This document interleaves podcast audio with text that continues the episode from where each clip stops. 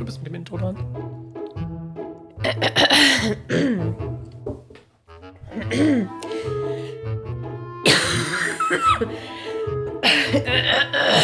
Jetzt habe ich was im Hals. Du musst nur sagen, was, was hier los ist. Was ist hier los? Wie der Podcast heißt, wie wir heißen, worum es geht. Ja, ich weiß. Ein bisschen Zeit geben. Ja, Ich hab dir doch Zeit gegeben. 20 Minuten. 20 Minuten.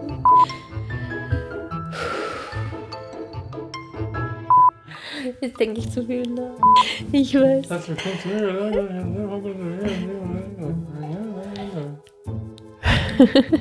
Hallo und herzlich willkommen zu Immer wieder neu, der Podcast über Ehe, Beziehung und persönliches Wachstum mit Sascha und Claire.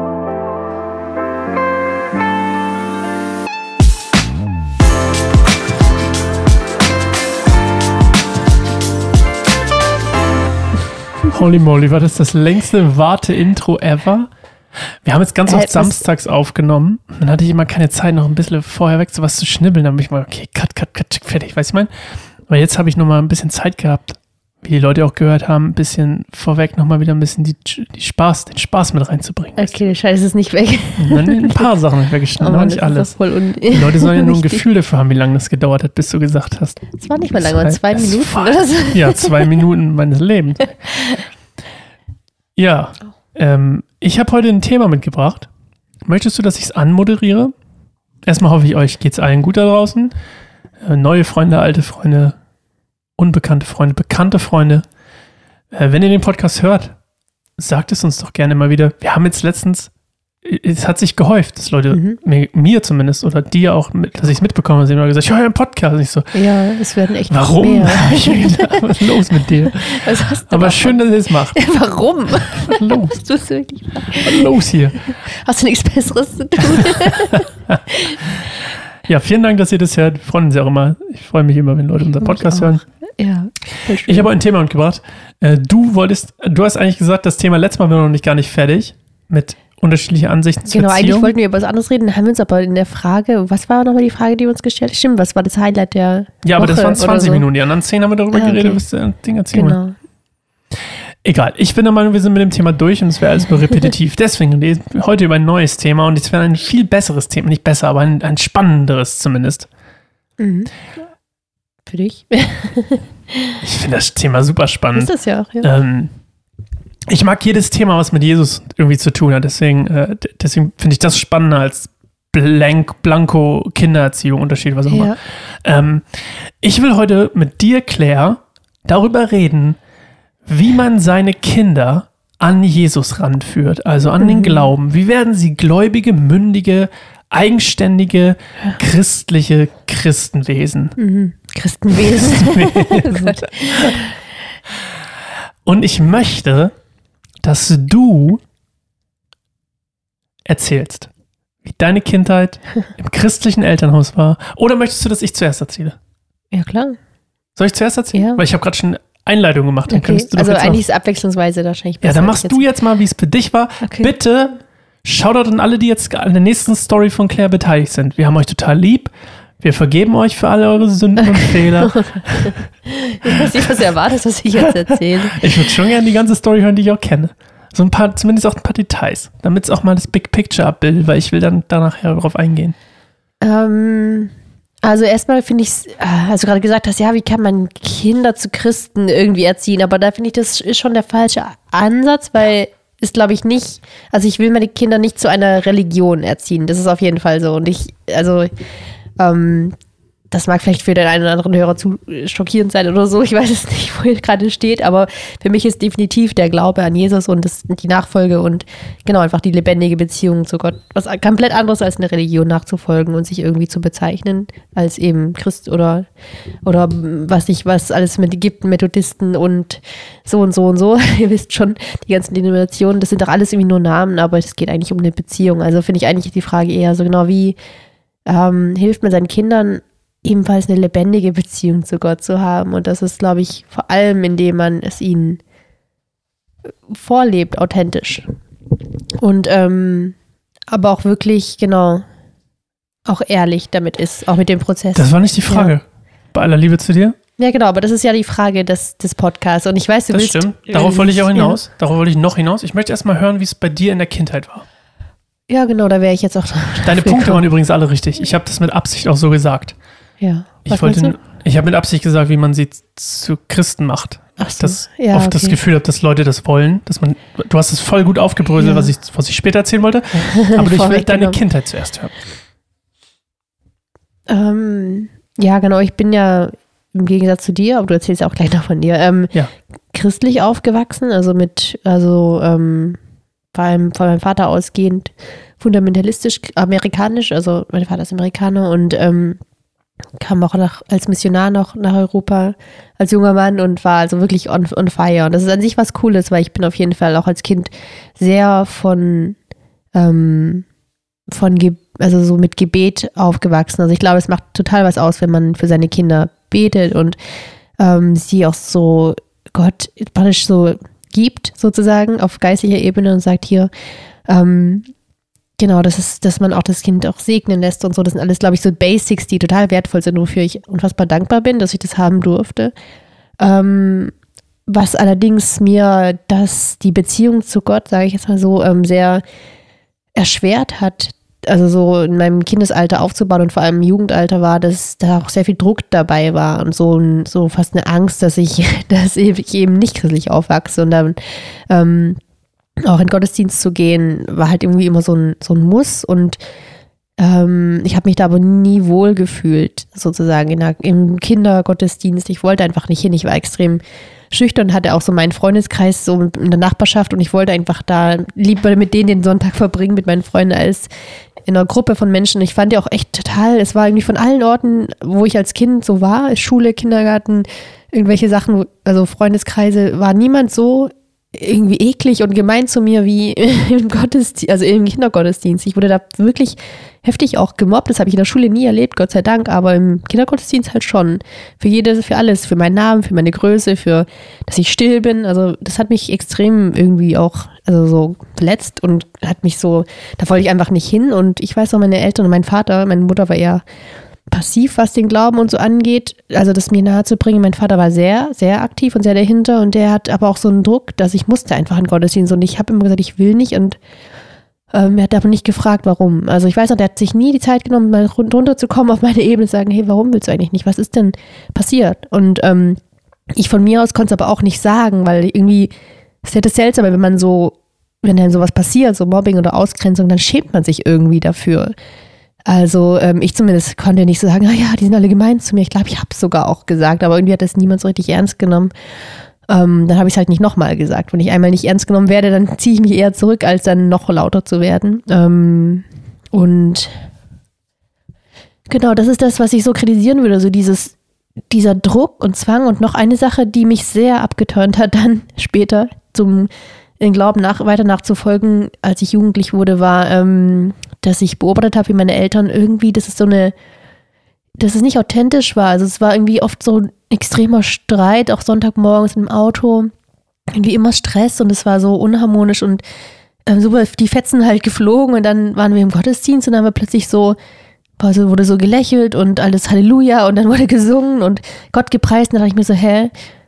Ähm, also ich habe nie irgendwie gesehen, dass sie sich vergeben oder also so in dem Sinne au- glauben, authentische Leben, indem sie die Liebe halt über alles sozusagen und halt sagen, hey, wir sind ein Team und hey, ähm, weißt du, so, ja, einfach die Liebe, genau. Das, ich habe so wenig Liebe irgendwie sozusagen mitgekriegt zwischen meinen Eltern oder unserem Familienhaus. Das heißt, die, kurz unterbrochen, Ja. das heißt, die, du hast, was du gerade beschreibst, ist so die, die Diskrepanz zwischen dem, was du da im Gottesdienst quasi siehst und was da auch ge Genau, gesagt ja. wird und was vorgemacht wird oder was auch immer ja. und, und was dann im Prinzip im echten Leben sozusagen dann davon übrig bleibt. Ja, genau, das war wie so eine, wie so eine leere Hülle, habe ich manchmal gedacht. Und ich war auch ein sehr sensibles, sehr tiefgründiges Kind schon damals. Ich weiß noch, dass ich da saß. Ich war auch ganz oft eben nicht im Kindergottesdienst, sondern im Erwachsenengottesdienst, habe auch die Erwachsenen alle so beobachtet, ganz intensiv.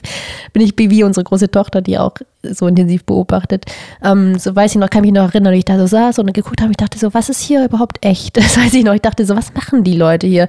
Wie viele von denen haben genauso gestritten heute Morgen? Irgendwie hatte ich immer so das Gefühl dafür, dass es so eine, eine komische Fassade ist und das und ich nicht so ein Vertrauen hatte, dass es wirklich hier von der Liebe, von denen alle sprechen, so real ist, weil ich das nicht kannte. So und ähm, sonntags zum Gottesdienst zu gehen nie ein schönes Ereignis war. Es war irgendwie fast immer schlimm vormittags irgendwie. Und oft, manchmal war dann auch ich dann irgendwann schuld, weil ich eben mich geweigert habe zu gehen. Es war immer extrem schlimm. Meine Eltern haben mich nicht Aber gelassen. warum bist Okay, du, du warst quasi schuld am Ja. Stress in dem Sinne, dass Nicht du nicht immer, gehen ja. wolltest? auch, ja. Meintest du das gerade? Genau, zum Beispiel hat das das manchmal auch ausgelöst. Also ich glaube einfach, das war genau so durch den Druck und so und meine Weiger Verweigerungshaltung und die Hilflosigkeit in Wach meines Vaters und ähm, das war, glaube ich, so das, was hinzugeführt hat, dass ich tatsächlich, als ich dann alt genug war oder als ich Teenager war, tatsächlich habe ich mich dann nochmal, als ich jugendlich war, war ich in einer Jugendgruppe, die eigentlich ganz cool war, die hat so ein bisschen die Verletzungen aus der Kindergottesdienstzeit wieder weggemacht, dass ich mich dann doch wohlgefühlt habe in der Jugendgruppe, so mit 13, 14 rum. Und dann habe ich mich nochmal taufen lassen mit, mit zwei anderen Mädels aus der Gruppe zusammen. Das war dann ein bisschen Motivation, die machen das, ich mache das auch. Dann habe ich das getan und dann ist es so, bin ich offiziell also so ein Christ und es war nicht ein cooles Alter, so ungefähr das Alter, wo andere vielleicht Konfirmation oder was auch immer haben, war dann halt so 14 und das hat sich gut angefühlt. Und dann kurz darauf habe ich mich aber komplett dem Glauben abgewandt. Das war wirklich, ich glaube, ein Jahr später oder so, mit 15, 16 rum, ähm, habe ich das Gegenteil von christliches Leben geführt. Und da war ich auch alt genug, um eben allein zu entscheiden, was ich tue und lasse, meiner Meinung nach. Und dann, ähm, genau, konnte mich keine zehn Pferde in irgendwie Gottesdienst oder so bringen. Im Gegenteil, ich habe ganz andere Dinge getan an Wochenenden. Ja. Und wenn du jetzt, wenn du jetzt ähm, das so beschreibst, dass du quasi gezwungen wurdest, in den Gottesdienst zu gehen, dass du erlebt hast, dass es immer Stress gibt und dass es einfach was Sch- Unschönes ist in den Gottesdienst. Also das ganze Gottesdienst-Gemeindethema hast du jetzt so umschrieben. Ja. Wie war das dann so mit deinem Glauben zu der Zeit? Also ich Mhm. meine, wenn du jetzt so beschreibst irgendwie, Ja. also, du hast jetzt nicht direkt gesagt, ich war dann auch pissig auf Gott oder so, sondern Ja. mal, Nee, ich war einfach, ich hatte tatsächlich einfach bis dahin nie wirklich eine lebendige Beziehung zu Gott. Also klar war irgendwie Gott der Ort, wo man Ja. betet und sich zuwendet. Und ich bin auch, ja, wie gesagt, mein, mein Papa hat mir, hat auch ne, mit uns gebetet und gesch- ne, Aber ist das genau das Ja. prinzipiell, was ich vorhin so genannt habe, zu Ja. Christen machen? Ist das nämlich Ja. Prinzipiell der schon, Unterschied, mein- den du dann auch gesagt hast, so zwischen mache ich jemanden, erziehe ich jemanden zu einem Christen oder bringe ich jemanden in Beziehung mit Jesus? Mhm. Weil das Spannende ist, dass es ähm, ganz oft, habe ich das Gefühl, heutzutage immer noch so ist. ja. Auch bei Erwachsenen. Ja, Also selbst bei ungläubigen Erwachsenen ja, wird nicht die Beziehung zu Jesus in den Mittelpunkt gestellt, ja. sondern irgendwas anderes. Und bei Kindern finde ich es noch extremer, Mhm. weil dann auch irgendwie, naja, ähm, alles muss irgendwie christlich sein. Äh, kannst du noch mal kurz erzählen, also du, du hattest nie so eine richtige lebendige Beziehung mit Jesus. Ähm, du hast mir mal erzählt, das fand ich auch sehr spannend, du durftest zum Beispiel auch keine keine äh, nicht christlichen Sachen gucken, irgendwie so Fantasy-Sachen und so. Mhm. Irgendwie äh, Harry Potter durftest du nicht gucken und Ja, nee, äh, gar nicht. genau, alles, was mit Zauberei war, es fing schon als Kind an, eben, dass meine Freundin so Bibi Blocksberg-Kassetten oder so hatte, das war halt auch ganz schlimm. Also, wenn ich das, also, durfte ich am liebsten noch gar nicht mithören. Du durftest auch immer irgendwann in der Schule Genau, mal keinen ja. Mandala mitmalen oder Genau, so. das ne? fand ich dann auch extrem. Das hat meine Mutter letztens erzählt, als sie hier zu Besuch war. Das weiß nicht genau, wie sie drauf gekommen ist, aber ich glaube, weil sie sich Sorgen gemacht hat wegen Avias Kindergarten, weil die da auch so zaubern, so in Anführungszeichen. Ähm, aber ähm, da hat sie genau erzählt, dass, dass in der Grundschule, dass sie da als Klasse zum Entspannen einfach ein Mandala gemalt haben und eine Fantasiereise oder so gehört haben. Einfach so Entspannungsmethoden, um zwischendurch mal runterzufahren. Und da hat sie dann, ist sie zur Schule gegangen, hat gesagt, ähm, ich soll da nicht mitmachen und dass sie das nicht wollen. Und irgendwie hat sie gemeint, dass die wir total verwirrt waren und gar nicht genau wussten, was, warum und so und es nicht richtig begründet hat. Und, ähm, und dann kann mich, ich kann mich noch dunkel dran erinnern, dass da irgendwas war mit einem Mandala, dass es für mich halt tatsächlich auch irgendwie schlimm war dann oder schwierig, weil einfach alle die gemalt haben und ich habe irgendwas anderes oder hab nicht, durfte nicht, also ich weiß nicht mehr, was ich stattdessen, vielleicht ein anderes Ausmalbild, glaube ich. Aber ähm, genau, das hat mir noch mal ein bisschen zu denken gegeben, also wie, äh, wie viel Angst und Sorge da auch von, von negativen Einflüssen so dann da waren. Und Und jetzt kommt Ja. der Witz. Jetzt kommt der Witz. Darauf will ich hinaus. Danke, dass du es. Mhm. Oh, das ist so perfekt hingeleitet. Preis den Herrn. Das, das finde ich am krassesten. Ganz oft habe ich das Gefühl, Eltern wollen ihre Kinder zu Christen machen Mhm. und wollen sie zum Beispiel wie bei dir in gute, gute Gebiete, Umgebungen bringen und von negativen Einflüssen fernhalten. Und sind, während sie das machen, der negativste Einfluss auf den, aufs Glaubensleben des Kindes. Das ist mir aufgefallen. Mhm. Also quasi dieses forcierte, du darfst nicht Harry Potter gucken, du darfst keine Mandalas malen und Fantasiereisen machen. Hey, Breaking News an alle da draußen. Fantasie ist auch etwas, was Gott geschenkt hat. Just saying, okay? Just saying. Und kaum ist Narnia, kommt ein Löwe drin vor, ist alles wieder Jesus, Jesus, Jesus, aber wenn es Harry Potter auf dem Besen reitet, ist auf einmal Teufel oder was? Come on, guys. F the F up, ne? Okay, ja, ist übelst spannend. Äh, finde ich so Banane. Ich mag, ach, jetzt kommt wieder mein innerer Motivator Wut durch. ähm, aber ich finde das so spannend, diese, diese, das zu merken. Die kontraproduktiv quasi von ihrer Intention, ja, dass sie das Beste fürs Kind wollen. Das unterstelle ich Ihnen jetzt einfach mal. Mhm in ihrer Unfähigkeit ähm, und äh, Kurzsichtigkeit machen sie Dinge, jetzt in deinem Fall deine Eltern, die quasi dich von Gott wegbringen, anstatt hinzubringen, zumindest in der Beziehungsebene. Mhm. Weil ob du jetzt im Gottesdienst sitzt und nebenbei mit deinem Handy daddelst, wie ich bei uns manchmal Kinder sehe, irgendwie, die mit dem Handy einfach daddeln während des Gottesdienstes, oder ob ich zu Hause bin, Warum sollte ich mir das, weißt du, warum ja. überhaupt? Mhm. Bringe ich irgendeinem Kind irgendwas bei, wenn ich ihm Harry Potter verbiete? Nein, pass auf, das Ding ist, ich bin der negativste Einfluss auf das, Gott, auf das, auf das Glaubensleben mhm. meines Kindes, wenn ich so handle. Ja, das ist irgendwie krass, weil ich habe das Gefühl, so diese Dinge geben auch Eltern so das Gefühl von Kontrolle über etwas, was sehr schwer zu kontrollieren ist. Also so tatsächlich, Gar nicht ob das Kind die Beziehung bekommt oder nicht, man kann es nur positiv beeinflussen, eben indem man es vorlebt und indem man es einlädt ähm, und das auch selber authentisch halt lebt, sichtbar fürs Kind. Aber so dieses, genau, dieses Komm mit den Gottesdienst, weil dann habe ich so, wenn mein Kind im Gottesdienst ist, weiß ich so, mein Kind ist im Gottesdienst, kriegt einen guten Einfluss. Und das gibt einem das Gefühl, man hat es irgendwie in der Hand, dass das Kind gläubig wird. Right. Also, ja. Und das, das, was grundsätzlich das ist, und das, ich weiß nicht, wie ich das mal gesagt habe, aber das ist ja auch grundsätzlich so bei Kindererziehung, dass ähm, Kinder, du kannst ihnen sagen, was du willst, die Kinder gucken, was du machst. Mhm, weißt du, man, genau, kann sagen, die Worte ähm, Taten zählen die viel Taten zählen mehr als, Worte, mehr als die Worte. Und ich glaube, das ist das Ding, ey. Wenn du quasi immer siehst, wie deine Eltern miteinander umgehen außerhalb der Gemeinde, dich dann mit zur Gemeinde schleppen und da heile, heile Welt fortgaukeln, ja. dann merkst du, oh, warte mal hier, das kann ja nicht sein. Und mhm. schon verpasst ja. du die Chance. Und es ging auch nicht nur mir so. Also ich habe eine meiner Klar. besten Freundinnen hat es auch erzählt, die ist auch so ähnlich aufgewachsen wie ich in einer fundamentalistischen äh, Freikirche und ähm, hat auch erzählt, es war immer extrem, so dieses, die war auch teilweise Leiterperson, es war ja bei meiner Familie nicht so, aber so die Leiterschaft und auch vor der vorne gestanden auf der Bühne und haben dann richtig äh, Halleluja und so und äh, so richtig so sich mh, mm, da präsentiert und sie weiß halt noch, was halt hinter, also das bis zu dem Zeitpunkt, wo sie eingeparkt sind, noch die Fetzen geflogen sind und dann haben sie geparkt und dann war dieses so und jetzt setzen wir so unser Sonntagsgesicht auf und sie, also meine ich, das fand ich irgendwie auch interessant, ne? das ist halt, glaube ich, auch, dass es gar nicht so unüblich ist, dass es, dass es so Natürlich läuft, ja. nicht und es ist doch aber auch, und das ist doch das wieder das Ding, ja, das ist ein anderes ja. Thema jetzt, aber hey, ist doch voll okay, dass euch scheiße geht. Es ist doch okay, dass ihr streitet. Es ja, ist doch okay, ja. dass Dinge nicht gut laufen. Ja.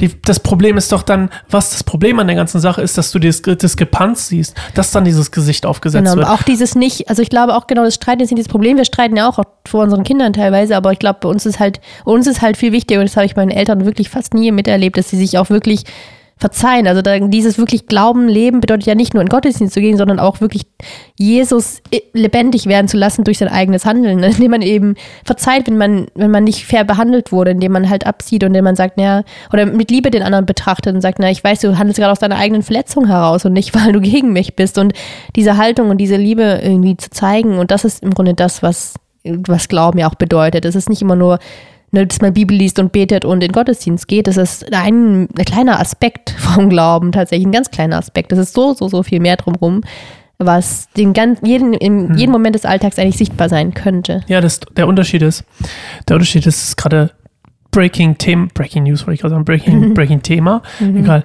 Ähm, kommt gerade immer wieder auf, ist der Unterschied, wenn ich mit Leuten rede, mit Leuten, die ich, mit denen ich unterwegs bin, so in ihrem Leben, ähm, merke ich immer, dass die meisten Leute, jetzt nicht nur die, mit denen ich so unterwegs bin, sondern ich glaube, die allermeisten Leute, um es mal eine Lösung zum Beispiel deutlich zu machen, die Versorgung ist besser.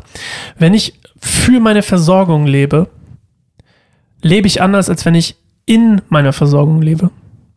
Wenn ich weiß, ich bin versorgt in Gott, lebe ich und treffe, lebe ich anders und treffe andere Entscheidungen, hm die mehr Christ-like sozusagen sind, als wenn ich, weil Jesus war versorgt, das war sein, seine Identität, ich bin versorgt, ich bin Kind Gottes, ich bin geliebt, ich bin erlöst, ich bin, weißt du, diese ganzen Sachen, ich bin, ich bin, ich bin, The Great I Am übrigens, für alle Lobpreiser da draußen, singen können es alle, The Great I Am, ich bin, Gott sagt, ich bin das, du ja. bist erlöst, du bist gerettet, du bist versorgt. Wenn ich daraus mhm. lebe und meine Entscheidung dementsprechend treffe, mhm. lebe ich lebe ich anders, als wenn ich meine Entscheidung treffe, ich muss für meine Erlösung etwas tun. Ich muss mhm. für meine Versorgung etwas tun. Ja, das ist nämlich tun. Religion. Das ist nämlich die Diskrepanz, die ich am Anfang auch gesagt habe. Ja, aber ne? hier ja. kommt das Ding, ich will nämlich auf dieses, was man sieht und was man. Ja. Das ist nämlich das Ding. Wenn meine Kinder sehen, ich lebe in der, in der Bewusstsein, in der Identität, ich bin erlöst, ich bin errettet, ich bin versorgt, ich bin geliebt, lebe ich auch anders meine Taten vor, logischerweise, mhm. weil mein Handeln aus diesen ganzen Ich bin, ich bin, ich bin Sachen kommt ja, und nicht aus einem Mangel. Ich, ja. Weil das andere ist ja nur der Mangel. Das ist ja nur die, die, wenn ich sage, ich muss für meine Lösung etwas tun, heißt es ja in dem Moment, ich, mir mangelt es an einer Lösung. Mhm. Und wenn ich das nicht tue, bin ich nicht erlöst oder so. Das ist ja im Grunde Korrekt. Auch, ja. Ich muss jetzt hier handeln, ich muss jetzt jeden Gottesdienst Lobpreis machen, damit ich, äh, damit ich was wert bin oder damit ich irgendwie in, in, den, Himmel komme, oder in den Himmel komme oder ja. gerettet, was auch immer. Nee, nee. Ich glaube, da fängt es schon an, weißt du, und dann ist es ganz wichtig, dass wir lernen, dass unsere Kinder uns angucken, uns unsere Identität sehen was, wer wir von uns selbst denken, wer wir sind. Wenn mir, weißt du, was lasse ich mir gefallen von anderen Leuten? Wie soll mein Kind lernen, dass es sich Mobbing nicht gefallen lassen muss, wenn ich es mir gefallen lasse? Mhm. Wenn ich mir alles gefallen lasse, wenn ich zu allen Leuten immer wenn ich, sorry, der People-Pleaser bin, wie soll ich meinen Kindern beibringen, dass sie nicht, dass sie ihren, dass sie eine, eine standhafte Persönlichkeit haben sollen, dass, oder dass es wichtig ist, standhaft zu sein, dass es wichtig ist, nicht seine Meinung ständig zu ändern oder den Leuten nachzureden oder hinterherzulaufen, so ein Mitläufer zu sein, sondern zu sagen, ey, du willst ein Juwelier überfallen? Nö, will ich nicht. Blödes Beispiel, sorry. Aber, weißt du meine ungefähr? Ja. Und das kurz als Übergang, weil so bin ich aufgewachsen. Identitätslos äh, und bei uns hat immer nur gezählt, was tust du für? Und wer mhm. bist du im Vergleich zu wem anders? Mhm. Wie sind deine Noten nicht einzelstehend? Weil stell dir vor, ich bin von meiner Leistungsfähigkeit her ein 3-0er-Schüler. Und jemand anderes ist ein 1-5er-Schüler von seiner reinen Fähigkeit. Ich sage nicht, nicht, was man lernen und was auch immer kann. Ne? Nicht, nicht von der, von der ähm, Fleiß, nicht vom Fleiß her.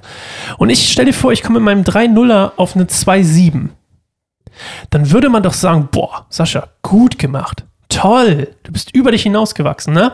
Mhm. Und ich bin aufgewachsen quasi, oh, aber der hier, der, der, der Pascal, den gab es nicht, hoffentlich. Ähm, den Pascal, der von seiner Leistungsfähigkeit 1,5 ist, der hat eine 2,0. Der ist ja viel besser als du, obwohl er quasi underperformed hat. Mhm. Aber unser ganz, mein ganzes Kindheit ist aufge, aufgewachsen in einem Vergleich. Ja. Und nicht in einem guten, sondern, also nicht in einem Mensch, du bist über dich hinausgewachsen, weil das ist eigentlich das, was du erreichen hättest können oder das ist das, was du geschafft hast, was auch immer. Mhm. Sondern es ging immer, was tust du, was bist du, bist nur wert, was du tust, was du leistest. Kann man an meiner Familie heute immer noch sehen, teilweise. Und mein Opa hat sich zu Tode gearbeitet, weil es mhm. da auch immer um Leistung, Leistung, Leistung ging. Und mhm. dann, ähm, was für eine Stellung, was für eine Position hast du im Gegensatz zu anderen Leuten. So, und darin bin ich groß gewachsen, nicht christlich. Wir sind in die Kirche gegangen, aber ich hatte immer einen Hang zur Spiritualität und ich habe ganz schnell gemerkt, Jesus lebt. Ganz weird. Ich konnte es gar nicht richtig festmachen, aber ich wusste irgendwie so, Gott gibt es. So, da ist Gott. He's bigger than me. Er ist irgendwo im Universum unterwegs. Er ist irgendwo riesengroß und er hat alles unter Kontrolle. Ich habe schon immer an Schicksal geglaubt, mhm. weil mein Leben so abgefreakt war, dass ich gar nicht anders als an Schicksal denken konnte, auch ohne quasi nachzufolgen. Mhm. Und jetzt, wo ich Christ bin, kann ich richtig merken, dass Gott mein Leben in der Hand hat und dass Gott Dinge in, in den Händen hält und fügt, sich, sich fügen lässt. Und mhm. äh, das haben wir letztes Mal kurz über Highlights und so geredet, dass Dinge immer wieder passieren, wie sie passieren sollen, weil ich mich darauf einlasse, auf das, was Gott mir sagt. Mhm. Äh, übrigens, kleiner Werbeblock hier, Bibelstunde an Goldemund mit David. Wunderbar. David macht nämlich auch die ganze Zeit Dinge, die Gott ihm sagt, gerade. Zur, zur Zeit zumindest noch. und ähm, David ist saugeil. Wirklich. Richtig guter Typ, richtig gute mhm. Story. Und ich, wir sind immer zum Beispiel Weihnachten in die Kirche gegangen. Und das war aber immer tote Hose. Ich bin teilweise eingepennt. Ich weiß auch noch in, meinem, in meiner Konfirmationszeit so, ich bin regelmäßig, man musste ja irgendwie 20 Mal in den Gottesdienst oder so gehen. Es fühlte sich so furchtbar an, um so eine, ja. sich eine Unterschrift zu holen. Und, Damit du konfirmiert ich werden kannst. regelmäßig eingepennt, Alter, ohne ja. Witz. Es war so nervig. Aber ich auch so eine, so eine Konferenz, also so Jugend also Gruppe oder Ja. Konfessionsunterricht oder so? Ja, ich habe auch Voll. regelmäßig geschwänzt sozusagen, habe mich krank schreiben lassen oder was auch immer. Okay. Jetzt Ich habe es irgendwie Punkte sein. geschafft, konfirmiert zu werden, aber ich habe es nur wegen dem Geld gemacht. Ja, machen, glaube ich, viele, oder? mich auch nicht, es war auch, wir haben so, guck mal, ich komme aus einer oberflächlichen, ich bin oberflächlich aufgewachsen und bumm, dann geht es dann nur ums Geld. Ja, aber interessant, dass überhaupt dann nochmal so Konfirmation dann doch irgendwie als wichtig gesehen wird oder so. Das dann zu machen. Ja, weil das ein Dorf ist also Tradition eine oder das gehört Tradition dazu. ist, ja. irgendwie sowas. Kleinstadttradition. Mhm, und aber es hat nicht viel mit leb gelebten Glauben zu tun. Ja, also niemand, der deine meine Familie Oma hat. ist Kirchenmitglied, meine Ja, Mama ist, glaube ich, noch in der Kirche, ich weiß gar nicht mehr. Ich glaube schon. Und es war halt einfach so ein Ding, was man so ist. Meine Oma spendet immer noch in die Kirche, soweit ich das weiß, und das ist auch okay. Ja, alles keine bösen Sachen, weißt du, ich meine, aber halt sehr Mhm. unbewusst gelebt einfach. Und ähm, aber ich wusste immer, Gott ist da sozusagen, beziehungsweise Mhm. auch als es mir mega schlecht ging, so als ich so Teenager war und es mir richtig, richtig schlecht ging, ähm, habe ich immer das Gefühl, Gott ist irgendwie noch da in meiner tiefsten T Tiefe, negative Tiefe meine ich, Äh, äh, habe ich immer das Gefühl, so Gott ist irgendwie da, Ja. ohne es benennen zu können. Irgendwie. Ich hatte keine Ahnung von Jesus und was auch immer. Aber und jetzt kommt das Ding, niemand hat mich jemals gezwungen, was mit Jesus zu tun zu haben. Erst Mhm. als du angefangen hast, und das ist das Positivbeispiel. ich habe angefangen, dich zu zwingen. naja, nee, pass auf. Ich Als du bin 80er angefangen hast, mir von deiner Beziehung zu Ja. Jesus zu erzählen, sie zu dem Zeitpunkt, als ich 23 war und du 22, schon, als wir uns kennengelernt haben, schon, jung. schon wieder voll gut war. Meine Beziehung? Ja. Ja, klar. Ja, ja, meine, warte. Ach so, Ich ja. bin gleich fertig, du kannst gleich erzählen. Ja. Deine Beziehung war quasi nach deinen Teenagerjahren, wo du dich von Mhm. Gott abgewandt hast, da hatten wir ja Na, kurz besser denn je. Also, besser ja, denn je. Und dann kamst du und hast einfach so es erzählt und gemacht, du bist in den Gottesdienst gegangen und wie ich habe gesagt, ah, Gottesdienst, boah, Gemeinde, Mhm, äh, du gar warst da keinen übelst Bock abgewandt, drauf. ja. stimmt. Fucking Leute da, Gott cool, aber äh, Genau, du hast immer gesagt, Gott, also dein Glaube ist was Privates, du willst es überhaupt gar nicht so mit anderen Leuten in einem Raum dann so teilen. right? ja, Und ich habe auch richtig abgelästert, gemeint, Mhm. äh, bla, bla, genau, stimmt. Ich erinnere. Und, und auf jeden Fall habe ich, du hast mich nie gezwungen, irgendwo hinzugehen. Und umso mehr hatte ich irgendwann Bock hinzugehen. Ja, ich glaube, ich erinnere mich noch, wie, wie einmal ähm, habe ich, glaube ich, nur gesagt, na, ich habe voll die Sehnsucht nach Gott. Oder nicht, ich habe gesagt, habe ich gesagt, na, Gott ist halt für mich so Priorität. So noch, noch vor dir sozusagen. Und ich weiß noch, du warst übelst gekränkt. Du warst dann so, ah, wie, aber Gott ist doch, also so diese, wie kann man Sehnsucht haben nach etwas, was immer dann da ist, wie Gott. Ja, und nicht, sondern es Hab ist nie halt. Beziehung und man braucht auch Kontakt zu dieser, zu, ne, zu Gott als, als, als Person so und ähm, dass man da auch, wenn man eine Weile halt eben nicht, nicht eng mit Gott so geht, dass man dann auch Sehnsucht spüren kann, aber auch so, genau, das hast du nicht verstanden. Und halt dieses Ding, ne, dass, dass ich gesagt habe, Gott ist meine, Nu- ist, ist meine Nummer eins. Und dann warst du, hast du Ja, gesagt, hä, was bedeutet das? Und dann hast du gesagt, das war dann der Punkt, wo du gesagt hast, ne, ich, ich muss mal gucken, was, wie kann es sein, dass, dass Gott wichtig Ja, aber ist. da hatte ich noch den, das Gefühl, ich will, ich, ich will ihn vom Thron, sto Thron Genau, stoßen. also ein bisschen wie halt so, ich, ich will die Nummer eins werden. Und dann hast du auf dem Weg, ihn vom Thron zu stoßen, wurde ich vom Pferd geworfen und wurde er, war erblindet für Genau, einen so kurzen ähnlich. Moment und dann hat er mir einen neuen Namen gegeben. Ups, wirklich passiert, einen neuen Namen bekommen. Ja, da wurdest du Gonzales. Ich schwöre dir, der Unterschied, und das ist das, was ich meine, Hm. einzig dein, dein vorgelebter Glaube hat dazu, dazu geführt, dass ich das wollte. Hm, ja. Ist das der einzige Weg? Nein. Hat Gott unendlich Möglichkeiten, Menschen zu sich zu holen in Beziehung? Ja. Du hast letzten Podcast gesagt, Erzie Beziehung vor Erziehung. ja, That's the das ist auch im. Glauben, Ah, verdammt, definitiv. ich darf das Wort nicht sagen. 29 muss ich rauspiepsen. Habt ihr gar nicht gehört, hab ich schon rausgepiepst, warte. Mhm. Ja, genau, Beziehung für Erziehung. Ich glaube, das ist auch genau das eigentlich, was, was Gott auch dann, also was Gott uns auch sagen will, dass er ja auch Beziehung will, statt uns zu sagen, was wir tun und lassen haben. Das ist ja auch der Unterschied zwischen AT und NT, also dass wir eben durch, durch den neuen Bund ja auch die Beziehung im Fokus steht und nicht mehr die Erziehung quasi, dass wir Dinge richtig oder falsch machen können. Entschuldigung, so ganz kurz, umso mehr ich AT ja. lese, umso weniger glaube ich an diese krasse Differenzierung. Ja. Nee, Gott ist liebt sein auch so. Volk übel hart und will immer das Beste für, für sein Volk und für seine Leute, Ja. für die, die mit ihm unterwegs sind. Der, der liebt so krass sein Volk und ich glaube, es ist einfach nur anders geschrieben. Da sind halt viele, trotzdem viele Regeln so und Anweisungen, was die Leute machen Aber sollen, wofür sind die da? um ihn zu preisen oder, oder Opfer Aber wofür sind die so. da? Damit es dem Volk gut geht. Damit es nicht auf Abwege kommt, damit sich immer Ja. erinnert, wer ist der, der sie ge- geschaffen hat und so eine ganzen anderen. Ja, stimmt. Es ist ja. nicht so krass ohne, also ich finde, das sollte man, Entschuldigung, ich als kleiner Bibelnerd im Moment, will einfach nur sagen, lasst euch nicht verunsichern von ATNT, nein, auch im AT will Gott Beziehung. Ja, das sowieso, natürlich, das von Anfang an. Das da hat es ja mit angefangen. Yes, er hat ja, er hat ja die, die Menschen geschaffen, um in Beziehung Yes, mit sir. ihnen zu sein. Von daher Yes, ist es völlig klar, dass es jetzt nicht bedeutet, im er keine Beziehung, aber trotzdem ist so der, der Fokus und das, warum Jesus auch kam, um die Menschen zu zeigen, so ihr könnt mit, mit Gott im Allerheiligsten sein. Also am krassesten, tatsächlich, ich glaube, die krasseste Bibelstelle überhaupt für mich persönlich ist die Stelle, in der der Vorhang zerreißt, in, vom, zum Allerheiligsten, weil Jesus gestorben ist. Und ähm, weil da in dem Moment wurde der Weg eröbnet, wo vorher einfach, einfach niemand, immer nur eine Einzelperson, die ganz ordiniert war, ein, ein Priester konnte halt ins Allerheiligste und jetzt, dann konnte plötzlich jeder, es war einfach offen und das finde ich immer wieder blows my mind, was da passiert ist und das zeigt mir wieder genau, das ist was, also genau, der Weg ist geebnet, wir können wirklich nicht nur irgendwie so da in die Nähe kommen und irgendwie Gott preisen und so, sondern wir können in seine Gegenwart kommen. Und ähm, das ist das, was deswegen im NT, was ich dann so krass finde. Geht auch im AT. Ja, Geht auch im AT. Mhm. aber nicht für das allgemeine große Volk, weißt du, wie ich meine? Weiß ich nicht. es geht jetzt in eine andere Richtung. Ja. Aber ähm, ja, genau, das ist, das ist eigentlich cool, dass man mit Beziehungen auch, ähm, das ist ja auch genauso, wenn man andere Leute zum Glauben oder so führen will, ist nicht unbedingt nur seine eigenen Kinder, sondern wenn man Evangelisation auf dem Herzen hat, dass da auch nicht viel bringt, dann Leute zu belehren oder zu bepredigen oder so, das, das selten zum Ziel führt, aber eben Beziehungen. Also ganz oft, ne, wenn Leute sagen, ja, ich bin zum Glauben gekommen, weil da jemand war in meinem Umfeld, der mich mal mitgenommen hat, der mir mal erzählt hat und der einfach so gestrahlt hat und dann habe ich gefragt, was hast du in deinem Leben? Und das sind immer die Geschichten, die ich irgendwie so cool finde und die auch sich immer wiederholen, dass halt durch Beziehungen äh, auch der Glaube weitergetragen werden kann. Ja, 100 Prozent und nicht forciert. genau, eben nicht passiert. Glaubst ja. du, ihr, glaubt gar nicht, mit was für einem absoluten BS ich in meiner Kindheit aufgewachsen bin. Okay? Ich hatte alles. Harry Potter, Teenage Mutant Ninja Turtles, alles, okay? Die ganze Bandbreite, jeden Actionfilm, jeden, die verkommensten Sachen überhaupt, Horrorfilme, alles, okay? You name it, hatte ich in meiner, in meiner Jugendkindheit und jungen Erwachsenenalter. Breaking News. Ich liebe Jesus. Jesus meine Identität, aus Jesus ist, lebe ich quasi. Das, Ja. ich will, ich predige mir jeden Tag. Ich bin erlöst, ich bin geheiligt, ich bin geliebt, ich bin versorgt und ich lebe daraus und ich will daraus lernen. Trust me, es hat keinen Unterschied gemacht, ob ich mir Fantasiereise gemacht habe. Genau, im Gegenteil. Ich muss auch gerade an, an ähm, jemanden denken, der mit einem als.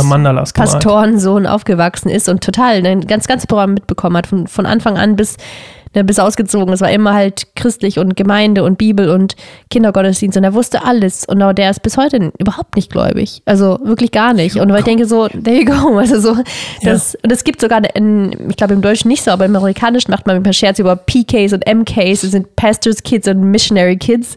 Dass die PKs und M MKs immer Probleme haben. Also so, was heißt immer? Okay, das ist, aber das ist halt so ein bisschen Klischee ist, dass die strugglen, im Glauben zu sein. Und ähm, weil sie eben in, einerseits in, vielleicht in die Fußstapfen treten müssen, Pastor oder auch Missionar zu werden, oder eben dann merken, die, die haben, finden ihren eigenen Weg nicht dorthin, der authentisch ist und in die wirkliche Beziehung zu, zu Jesus. Und das Oder sie Ja. sind zu privilegiert und nehmen es für selbstverständlich und werden, Ja. kommen vom Weg ab. Und genau, das wie bei mir war es ja auch damals so, um deine Geschichte noch mal jetzt einen Bogen zu schließen, dass ich ähm, genau wirklich äh, ab, also abwegig war, wollte ich gerade sagen, von auf Abwägen war. Unglaublich war, ich habe auch echt Gott geleugnet, ich habe gesagt, ich glaube nicht, dass es Gott gibt und ich habe völlig gottlos gelebt, wenn man sich das so vorstellt im Bilderbuch, völlig eine wilde Jugend gehabt und dann habe ich aber echt durch ein ganz cooles Erlebnis auch wirklich Gott wieder ganz, ganz, ganz persönlich kennengelernt, so persönlicher denn je und, und ich habe bis seit diesem Begegnung mit Gott halt keinen Zweifel dran, dass es Gott real ist und dass es keine Theorie ist, die meine Eltern mir einfach nur sagen.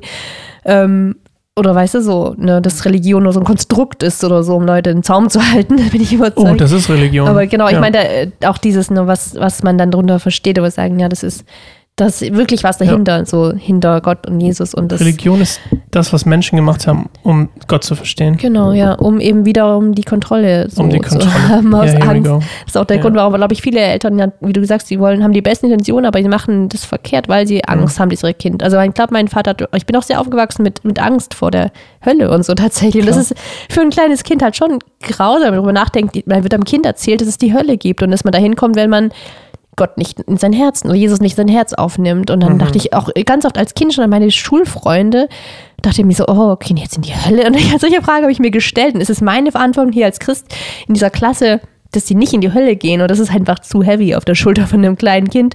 Mhm. Ähm, da sollte kein Kind durch und sowas kann halt auch echt Schaden anrichten in der Psyche, wenn man da sensibel ist und sich das zu sehr zerdenkt. Also so diese Theorie mhm. sozusagen mhm. von der.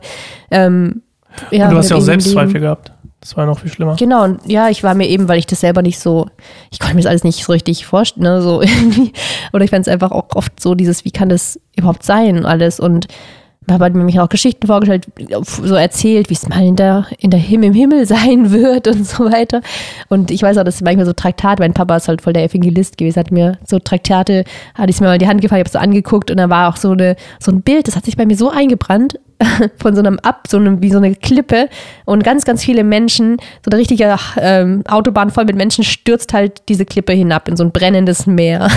Also wortwörtlich eingebrannt. Ja, eingebrannt, wirklich. Ich dachte so, oh mein Gott, es hat sich, also es war richtig schlimm und dann war so ein ganz kleiner steiniger Pfad, der so hoch den Berg hochging, an so einen, High, so einen leuchtenden Ort, den Himmel.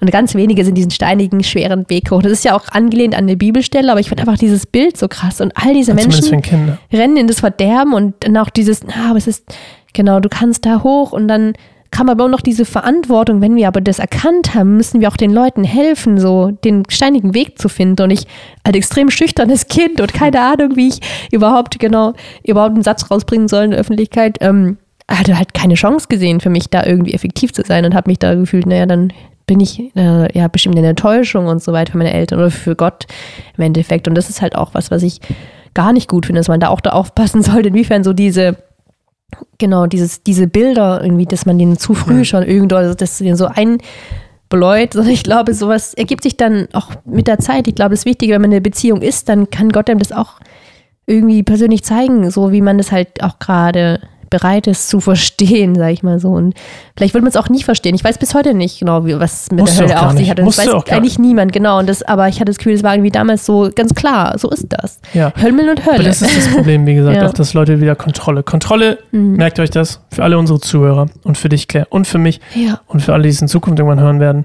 Mhm. Kontrolle ist nicht gut, wenn sie in deiner Hand liegt. Ja. Du sollst, Gott sagt dir sogar, hey, hab, du sollst, mach dir, mach dir Gedanken um den heutigen Tag. Was soll dir dieser Ratschlag sagen?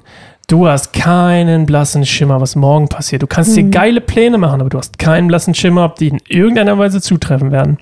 Und wir haben uns in unserer jahrtausende Gesellschaftsgeschichte geschaffen, ein sehr krasses Kontrollkonstrukt über alles Mögliche, über, unsere, über unseren Glauben oder was auch immer, einfach nur damit wir, die, wie gesagt, das verstehen, denken, wir verstehen, sowas auch immer. Gott ist nicht verständlich für uns, zumindest den Großteil von Gott. Und ich sage immer folgendes, da wo Gott wo ich aufhöre, Gott zu verstehen, fängt Gott erst richtig an. Da wird es erst richtig spannend. Wenn ich gar nicht mehr verstehe, warum irgendjemand auf mich zukommt, dem ich noch nie was zu tun hat und er einfach meinen Podcast mit mich macht, Shoutout übrigens, falls du zuhörst, und du ja gesagt hast, wir treffen uns morgen wieder. Huh, aufregend. Wir machen den Cut. Wir sind schon übel lang heute. Holy moly. 38 Minuten Claire. War eine schöne Folge. Hat mir gut, gut, großen Spaß gemacht. Okay. Schön. Schön. Wir haben gar nicht gefragt, wie es unserem Herzen geht. Es muss heute mal ausfallen. Richtig gut nach dieser Folge. das ist schön. Ja. So. Mir geht's auch gut. Schön. Danke der Nachfrage. Gerne. Du weißt ja, Fragen sind meine Stärke. Ähm, geht gerne auf keinsommerbaum.org, zieht euch unseren Content rein, nicht nur diesen Podcast, sondern auch die ganzen anderen tollen Texte. Dana, schaut an dich, falls du zuhörst. Dein Text diese Woche, beziehungsweise jetzt doch, ja, diese Woche, war richtig, richtig schön. Danke dafür. Und äh, Claires, dein Text war auch richtig schön diese Woche. Und äh, morgen kommt, glaube ich, einer von Leo, der wird auch mal richtig gut. Leos Text ist nochmal toll. Mhm. Und äh, wir haben auch noch andere Podcasts, Bibelstunde Goldemund mit Moi. Lamois King David, let's go. Kann man da nicht Bock drauf haben? Ja, mehr habe ich nicht zu sagen. Und du noch? Ich auch nicht. Gut, Mach's dann gut. tschüss. Tschüss.